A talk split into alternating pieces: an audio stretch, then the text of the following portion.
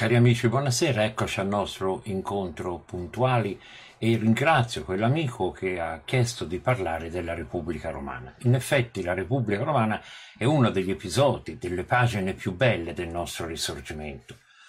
Siamo nel novembre del 1848, Carlo Alberto ha chiuso la prima parte della guerra di indipendenza con la sconfitta di Custozza e siamo nella fase intermedia prima della ripresa delle ostilità.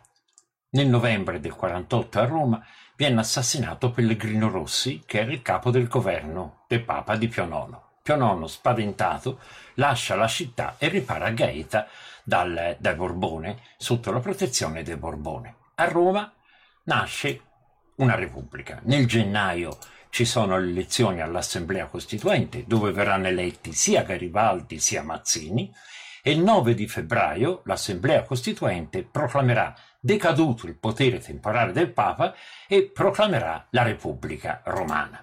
Repubblica Romana lesiamola sotto due aspetti, l'aspetto militare e l'aspetto, diciamo, legislativo. Dal punto di vista dell'aspetto militare, Garibaldi prende in mano la situazione, i volontari, e teniamo conto di un fatto, per la prima volta i volontari polacchi, ungheresi, cioè patriotti degli altri paesi europei, vengono a battersi per la Repubblica Romana. Perché? Perché il principio repubblicano, se in qualche parte d'Europa prevaleva, di conseguenza poteva avere appunto delle successive situazioni anche negli altri stati europei che volevano affrancarsi dal dominio austriaco o di quelli che erano i sovrani assoluti di allora. Garibaldi si combatte, vince, rimanda i francesi perché in soccorso del ripristino del potere del Papa si erano mossi tutti gli stati, in particolare la Francia, che aveva mandato i suoi soldati a combattere contro i volontari della Repubblica Romana.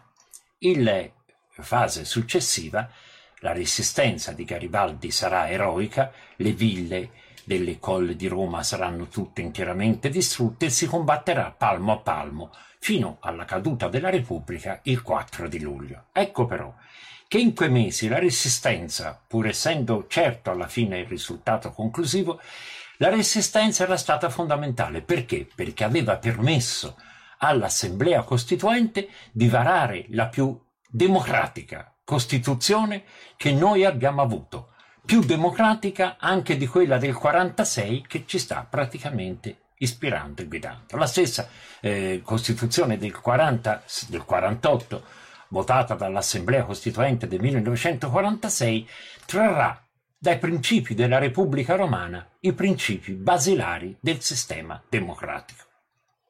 Una Repubblica, basta pensare all'articolo 3 della Costituzione, che le leggi, lo Stato rimuove gli ostacoli che impediscono l'emancipazione la crescita morale e materiale dei cittadini, identicamente ripreso il secondo comma dell'articolo della nostra Costituzione.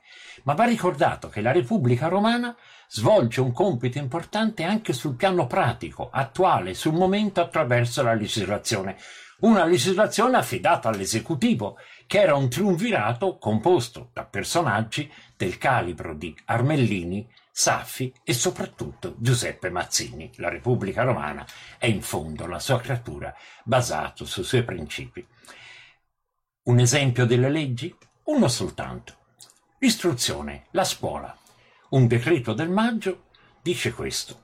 Lo Stato, e quindi la Repubblica, ha il diritto di accertarsi se uno studente di qualunque livello dalle scuole inferiori fino al, alla laurea, che allora veniva chiamato il baccalaureato, ha diritto di accertare se ha la voglia di studiare.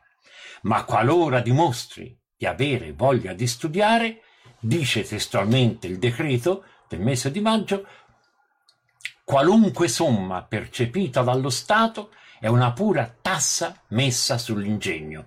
Cosa vuol dire di conseguenza? Che lo Stato non può percepire neanche una lira, diciamo oggi, allora un baiocco, perché a Roma c'erano allora i baiocchi, per pagare le tasse scolastiche, dalle scuole primarie fino all'università. Perché? Perché un giovane che studia è un patrimonio di tutta la comunità, un risultato, una convinzione che sarebbe maturata solo molto molto più tardi nel nostro paese. Il 4 di luglio del 1849 cade la Repubblica Romana, rimane quell'esemplare Costituzione cui si faranno le Costituzioni dei tempi nostri.